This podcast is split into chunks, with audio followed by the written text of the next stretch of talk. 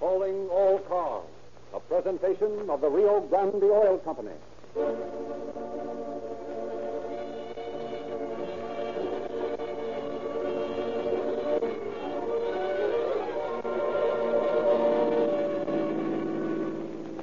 San Francisco police calling all cars, Henson all cars, a robbery. Three men entered a house on Filbert Street, bound the occupants and got away with $25,000 worth of currency and jewelry. Go get 'em. that's all.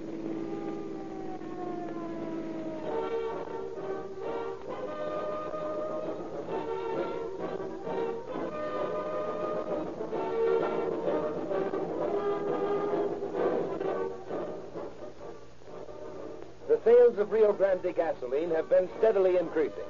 Motorists everywhere are learning what police performance in Rio Grande crack really means. Cracking produces a gasoline that averages 10 points higher in anti-knock than gasolines which are not cracked. It separates the sluggish, slow-burning elements from the rich, powerful atoms, so that the cracked gasoline that police, fire, and emergency equipment use is all vital, concentrated power. When you hear police, fire, or ambulance sirens screaming down the street, or when you listen to the thrilling stories in Calling All Cars, remember Rio Grande Crack is the preferred gasoline for this emergency equipment. And what a test for gasoline. The average police car takes seven times the abuse that you give your car. In one of the police departments served with crack, their patrol cars average 78,000 miles per year. They operate at cruising speeds of 5 miles per hour up to 70 or 80 in an emergency. What a test for gasoline. Thousands of listeners to this program have become regular users of cracked gasoline because of the extra power and speed that this gasoline actually does give. If you enjoy this program, may we ask that tomorrow you give yourself the opportunity to enjoy police car performance in your car.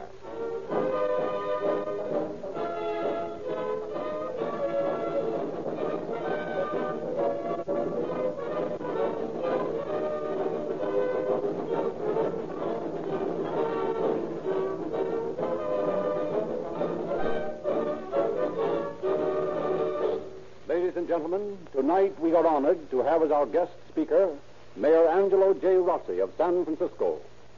We shall now transfer control to the St. Francis Hotel in San Francisco, where Mayor Rossi will speak from a dinner of police chiefs of the Bay Area. Mayor Rossi.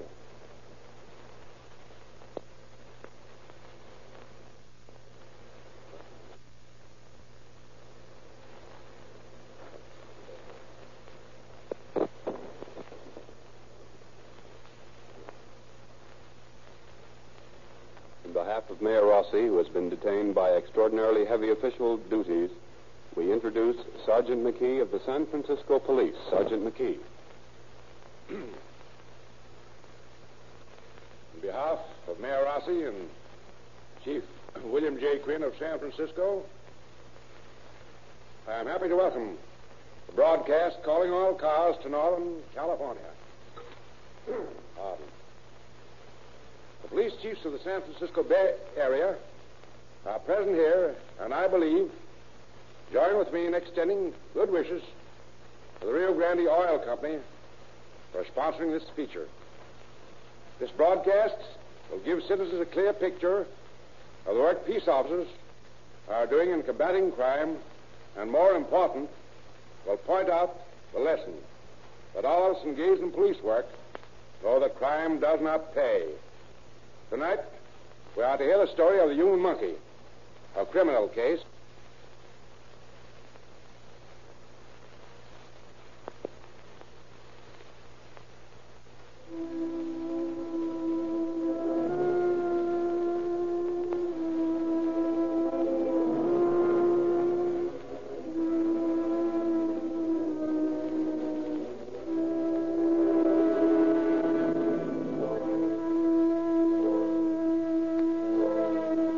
It is three o'clock in the morning. Caught in the fog's wet claws, San Francisco sleeps. Only the distant clank of a cable car ruffles the tomb-like silence of the city. But in a lovely mansion on Filbert Street, the master of the house tosses in his sleep. Half awake, he senses the presence of someone in the room. He reaches for the light. Who's there? Keep quiet. Who is it? What do you want? Quiet, I said. Everett, what's the matter? Quiet, lady. Go on those lights down. Where's right? Burglar. Yank that sheet off the bed. Why, Oh, how Hey, this is dare Fritz. you? Don't you? Come on, dare don't do be all that. nice. Get going. That's swell. Okay, tie him up. Look here, man. My wife isn't well. She'll catch cold. Shut up. Tie him up, Barton. Yes, sir, I will. I time up good. I got the Dane Trust. Good. Better go through the pockets of his clothes. Okay. All right, pal, let's get at that safe. Come on, Mr. Stewart. You're going to open the safe for us. But look here, there's nothing in the safe, I assure you. Shut up. We know what we're doing. Now get in there. Switch on that light, pal. Now open her up. Come on, quit stalling. Well, you you frightened me so I, I can't get it to work right. no so what, man? You open that thing up, or I'll beat your brains out with this, you blackjack. Come on, pal. Cut the rough stuff. Now, look here, Stewart. You know what I got in this can? No, what is it? Nitroglycerin. Oh, And here's the putty and the cap. Now, you open that safe or I'll blow the door off, and you with it. well, I, I'll try. Uh, let me see. Three over to nine, then to uh, ah, yes, that's it. Ah, yeah, that's more like it. Here, boy, look over here. There ought to be something in this silver drawer here, sure enough. Don't touch that. There's a burglar alarm attached to it. Oh. Take him back in the bedroom while I empty the safe. Yes, okay. Come on, you. Tie him up good. Don't you worry. I will. Sarah, what's the matter? Oh, I'm all right, Everett. What's she doing on the floor, young man? Ah, she fell off the bed. Oh, but how could you leave her there like that? Aren't you ashamed? Ah, Oh, of quit your yourself? belly aching. You're lucky we didn't bump her. Come on, like that. Quit your squawking. I'll put you to sleep for good. Well, got tied up? Yes, Okay, I got everything that was in the safe. Let's go, then. Now, get this straight, you two. Don't move and don't make no noise. If you do, we'll come back and blow you to bits.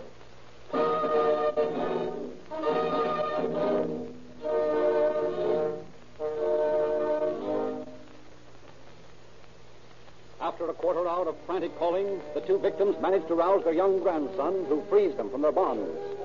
Mr. Stewart discovers that the telephones in the house have been ripped from the walls. And it's another half hour before he can, he can awaken a neighbor and summon the police. Shortly afterwards, Detective Sergeants George McLaughlin and Leo Bunner of the robbery squad inspect the scene of the crime.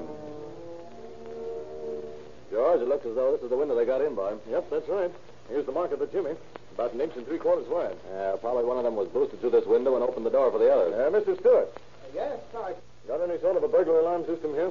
Why, yes. The whole first floor is wired with burglar alarms. Hmm, that's funny. It's a cinch they got in by this window, but no alarm went off. Wonder if they shorted the system. Try that window over there, George. Okay. No short. Let's get a look at this thing. Uh-huh. Just as I thought. Look here, George. Now, what do you find? See this? When I raise the window, this alarm doesn't click.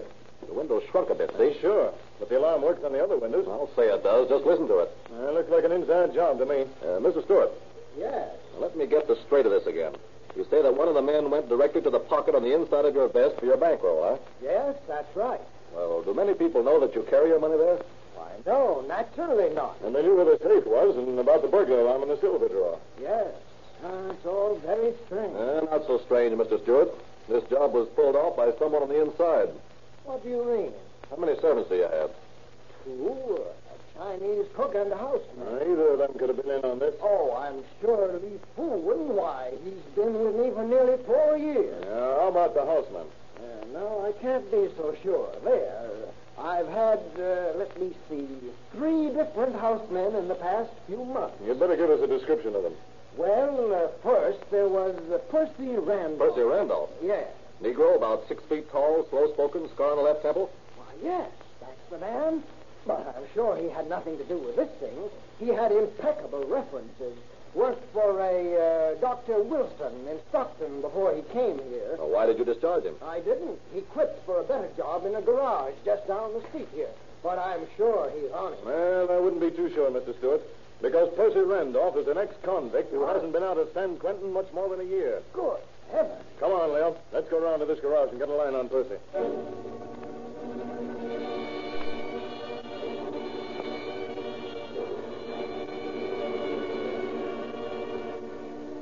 Percy's employer at the garage informs the detectives that Percy has been ill for a couple of days and directs them to his address in Oakland.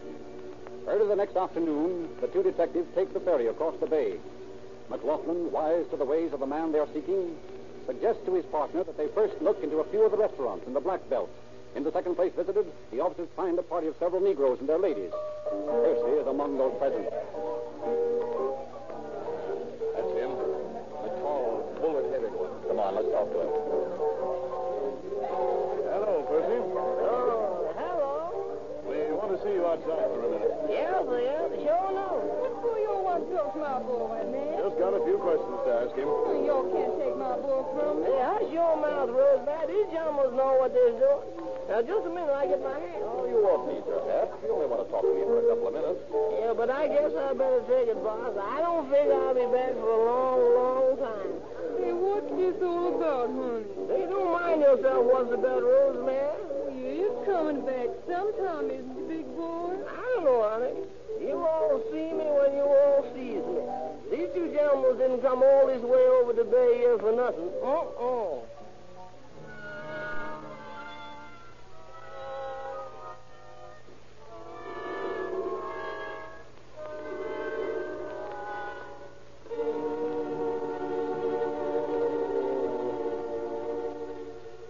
Although Percy's quick surrender bespeaks a guilty conscience, his replies to the various questions shot at him are so evasive and contradictory that the officers are convinced he is lying.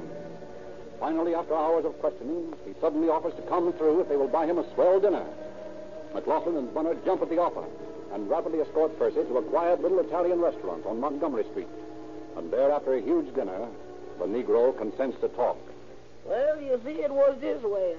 I've got a friend, a colored boy, who lives over on Pine Street. What's his name? Uh, Barton.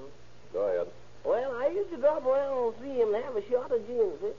And one night while I was there, a couple of white boys come in. Now, what are their names? I don't know. I never, I never done heard them say. Sure about that. Yes, I was positive. Okay, go ahead. Well, so these boys was pretty broke, a- and they was figuring on how to make some dough quick and easy. So in a while, Barton tells them that I used to work for Mr. Stewart, and that they could knock him over easy if I helped them on the job. Well, so I didn't want to mess around Mr. Stewart's place. You know, he was always on the level with me. Well, why did you then? Well, I'm not saying I did, and I'm not saying I didn't. What happened next? Well, they, they, they all set to work on me, see? And finally, I agreed to tell them about the place, and they said that I'd better keep out of the way. But just the same, they were going to split with me. So, you see, I really didn't have anything to do with the actual robbery. Yeah, I can see that. Where's your share of the take? Mine? Oh, I ain't got that yet. Hey, Sergeant, that reminds me. Reminds you of what? What time is it? Uh, a few minutes past nine. Why? Well, sir, I've got a date with, with, with Barton at 10. Why didn't you say so? Well, I just plumb forgot all about it. What are you doing, Percy? Hand us a line? No, sir, that's the gospel truth. I had to meet him with Sutter and Lyon at 10 o'clock to get my cut. Okay. We'll soon find out if you're telling the truth or not, Percy. We'll take you to the corner of Sutter and Lyon at 10 o'clock and let you meet Barton. But we'll have our guns on you every minute, and if you try to plan any funny business, you'll never live to remember it.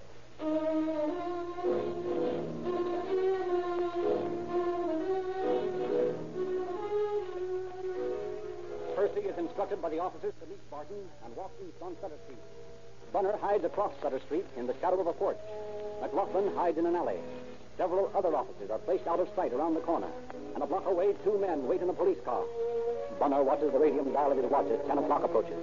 Still suspecting that Percy has been handing him a line, the detective is amazed to see a Negro carrying a suitcase alight from a Sutter Street car at exactly one minute past 10.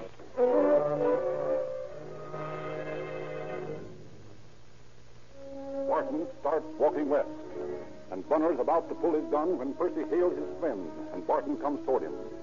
For a few minutes, the two men talk, and then Barton gives Percy the suitcase and places something in his hand. Just at that moment, a police car drives by, and Barton, frightened, hastily leaves Percy. Bunner, unlimbering his gun, slides along in the shadows on the other side of the street, keeping parallel with Barton. When the Negro is under a street light, Bunner runs across the street, keeping the bandit covered. Stick up your hands and stay right where you are. you won't walk? You're under arrest. Don't fall. I ain't done nothing. If you know what's good for you, you'll keep quiet, boy. Got it covered, Leo? Sure. Slap the bracelets on him. Take him down. Hey, Tim, bring Percy down here. Okay, sir. Find anything? Yeah.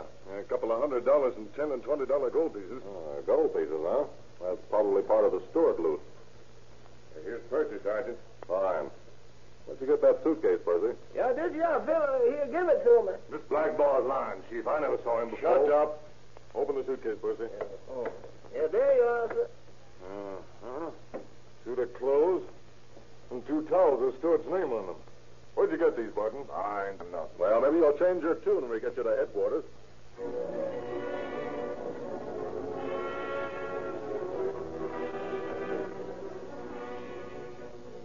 But Barton steadfastly refuses to talk.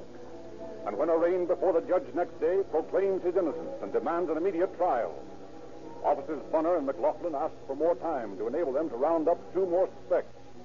And the judge continues the case for a week, placing Barton under a $100,000 bond. Then McLaughlin and Bunner are led by Percy to Barton's room on Pine Street. While McLaughlin and the Negro hide in Barton's room, Bunner interviews the Japanese landlady.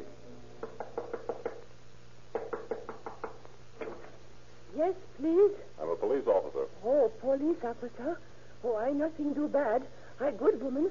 What for the honorable police officer come to my house? Now, don't worry, ma'am. I didn't come here to arrest you. Oh, very nice. Thank you very much. I want to ask you some questions. Oh, yes. Questions. I do. I want to know something about that colored fellow that lives upstairs. Sir, colored Ah, fellow. He not nice, I think. Any white men go up there? White men? Oh, I think maybe yes. What do you know about them? Me? Not knowing anything. Well, how many men were there? Oh, maybe so too. Sometime other color fellow he come, I think. What do they do up there? They do I I not know him. Now listen, ma'am, I'm not going to arrest you. I want to find out about these guys. Now what do they do up there? Oh, please, they talk. Maybe they drink. What do they talk about? I know nothing. I hear voices. Oh, maybe so. There comes one of them through door. Where? Come in from street, maybe. Get back in the room. Close that door part way. I don't want him to see me.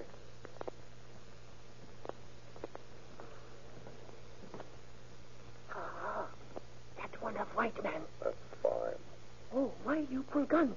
Maybe you shoot him? Maybe if I have to. You stay right here and don't make any noise. Oh, yes. Please, yes. Remember, quiet. Oh, yes.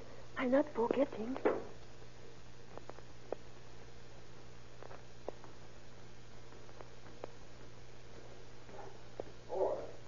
Oh, That's the right room, all right. Get back in there. I was looking for my girl. There's a couple of men in there. Don't argue with me. Get back in there. What's the matter? Don't you know your old pal Percy anymore? Hey, who are you anyway? You don't recognize me yet, huh? Well, I'm a police officer. Come on out here, George, and frisk this guy. Gentlemen. Say, what's this all about? That's what we're finding out. Know this guy, Percy? Sure, boss. He was on the steward job. His name is Elmer Sandberg. Your memory's getting better, Percy. Ah, you're crazy. My name's George Smith. Yeah, I know. We got a lot of your relatives on our books. And here you are, Leo. A ten dollar gold piece is all I can find. No gun? Nope. Well, the gold piece linked him up with the steward job. Yeah, but he was there, boss. God, you dirty stool All right, Sandberg, you shut up. That sort of thing isn't going to help you any. Yeah, look here. I'm on the level, I tell you. I don't know what this is all about. Oh, well, then I'll tell you. Night before last, $25,000 in bonds, jewelry, and cash were stolen from Everett Stewart's house on Filbert Street. We want to know what you know about it. Well, I don't know nothing about Then it. why were you so eager to call Percy a stool pigeon? Oh, I know these kind of guys. He'd frame anybody for two bucks. Oh, come on, Sandberg. Let's save some time.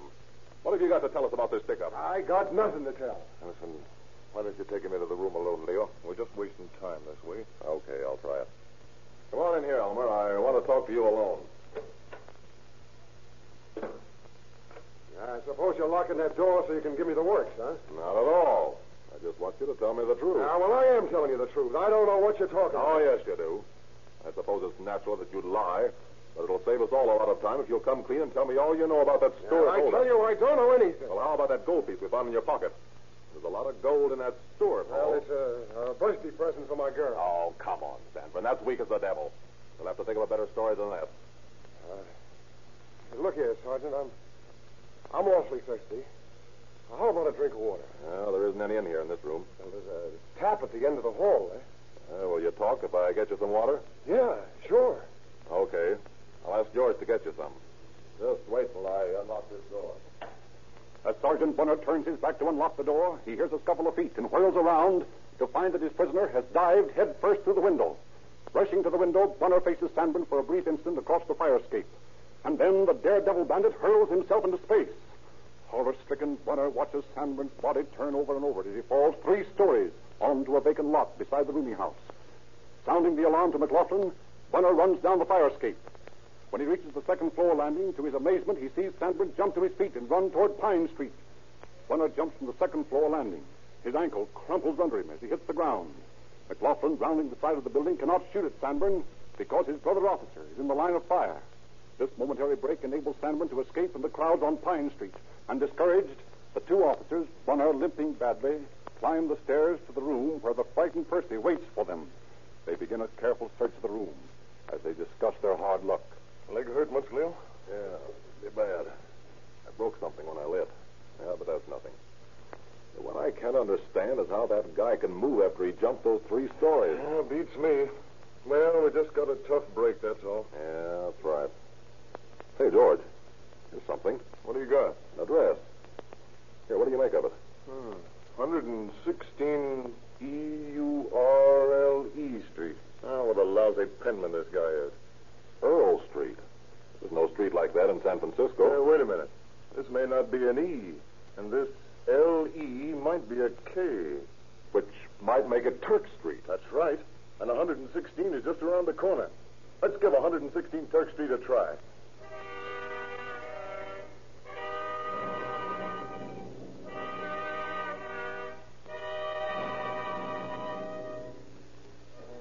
The two detectives, accompanied by Percy, hurry to the Turk Street address as quickly as Bunner's injured leg will permit. As they enter the place, they overhear the tail end of an argument. I tell you, this ain't no receiving hospital. I won't have you letting up the place. If you're going to come in here all covered with blood, why, you have to get out and stay out. Hey, wait a minute. This sounds interesting. And that's funny. Sounds like the landlady's reading a riot act to somebody. Quiet, here she comes. Well, what do you want? Now, we're looking for a young kid who might be injured. Did anybody like that come in here during the past few minutes? Did he? I'll say he did. And he's going out as fast as he come in. Said he was run over by an automobile. I don't believe him. And I don't want the police coming around my place. Madam, we are the police. I knew it. I knew that young devil would get me in trouble. Please, please, be quiet. We don't want to tip him off. Uh, let's go into your apartment and talk it over. Oh, very well. But I can tell you right now, I don't know anything about this. I run a respectable place here. There's no doubt about that, ma'am, but let's not make so much noise. Which is your apartment? Oh, this one right here. I suppose we'll have to let you come in. Yeah, leave the door slightly open. We don't want him to get away. Is this the only way out of the house? Yes, it is. What's this fellow look like? Well, he's about 17. He's short, and he's got gray eyes. How badly injured is he? He's all scratched up, and he's limping. He told me he'd call his uncle to take him to the hospital. His uncle? Yes, there's a middle-aged man comes to see him. At least he says it's his uncle. Now, wait a minute. Did you hear that? Yes, that was somebody coming in the front door. If it's this boy's uncle, nod to me. All right. That's him. Drop your hands. All right. Quiet, I'll let you have it. I'll get back in here. Frisk him, George. Hey, what is this? I came here to get a good night's sleep. Yeah? Well, you'll get your good night's sleep tonight in jail. No gas, Leo. Good. Now get into this closet here. Hey, look here, you can't do this. to And me. shut up. Say, that's Frank Letterman. We've sent him up a couple of times for safe cracking. We're doing a good day's work, Leo. Yeah, but we haven't got Sanborn yet.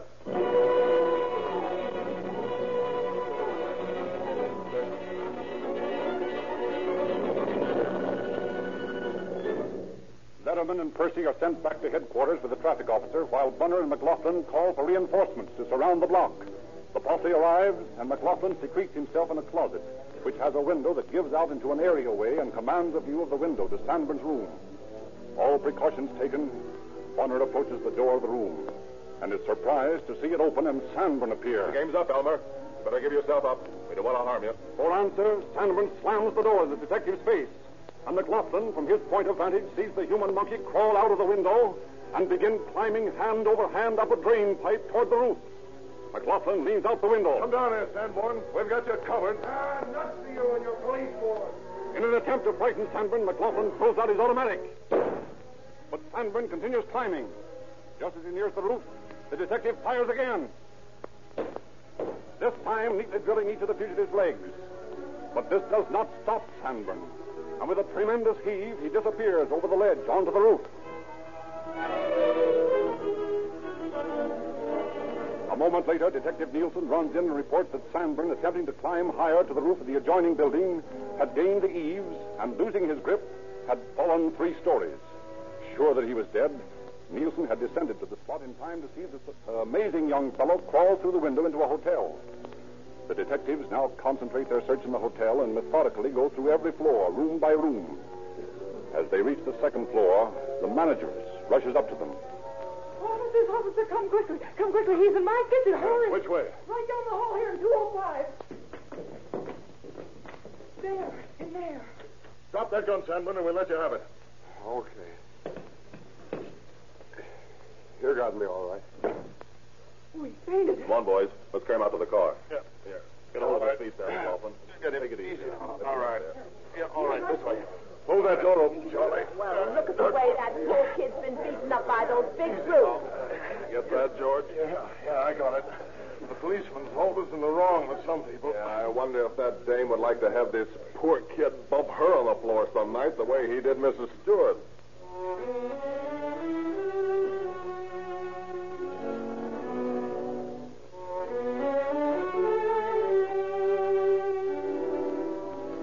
In Sanborn's apartment, police find two containers of nitroglycerine, fuses, caps, and four big automatics. A checkup at the Bureau of Identification quickly reveals that all four men implicated in the Stewart robbery have criminal records. They are speedily brought to trial and speedily found guilty of first degree robbery. Sanborn and Barton being sentenced to San Quentin for from one to 15 years, and Letterman for one year to life. When Judge Ward is considering Percy Randolph's sentence, McLaughlin and Bunner visit him in his chambers. Yes, gentlemen, what can I do for you?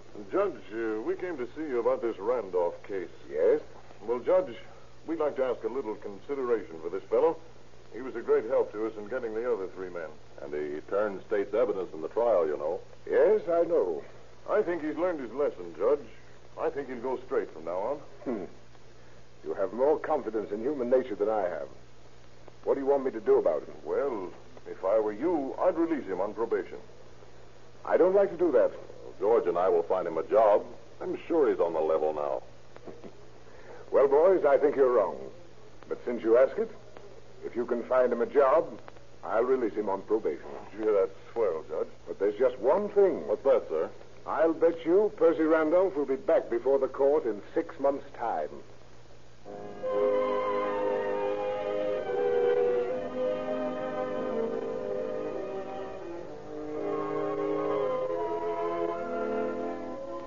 Laughlin and Bunner obtain a job for Percy in a cleaning plant.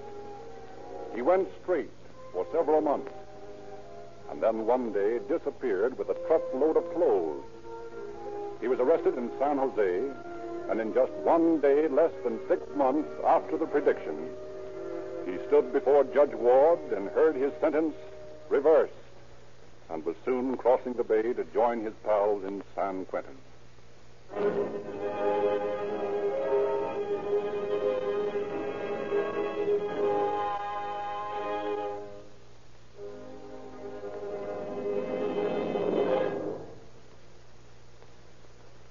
When you hear police sirens screaming, remember that Rio Grande cracked gasoline is saving precious seconds in police car emergencies.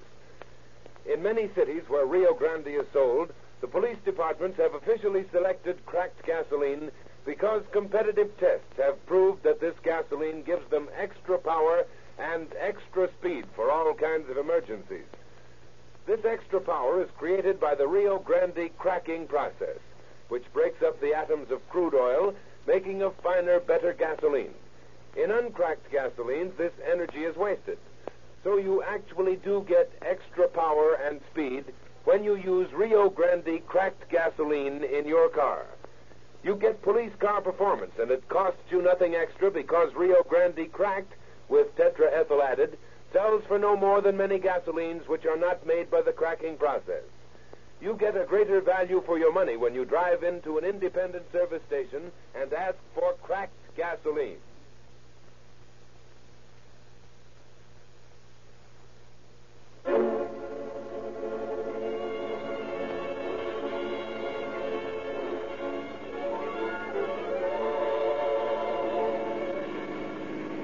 San Francisco Police calling all cars, attention all cars, cancellation broadcast 42 regarding a holdup. Suspects in this case are now in custody. That's all.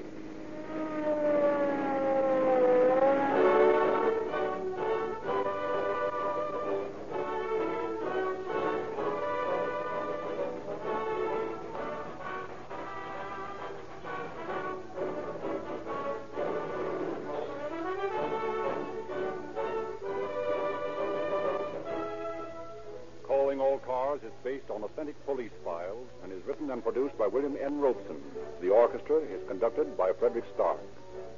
Your narrator is Frederick Lindsley, saying good night for the Rio Grande Oil Company.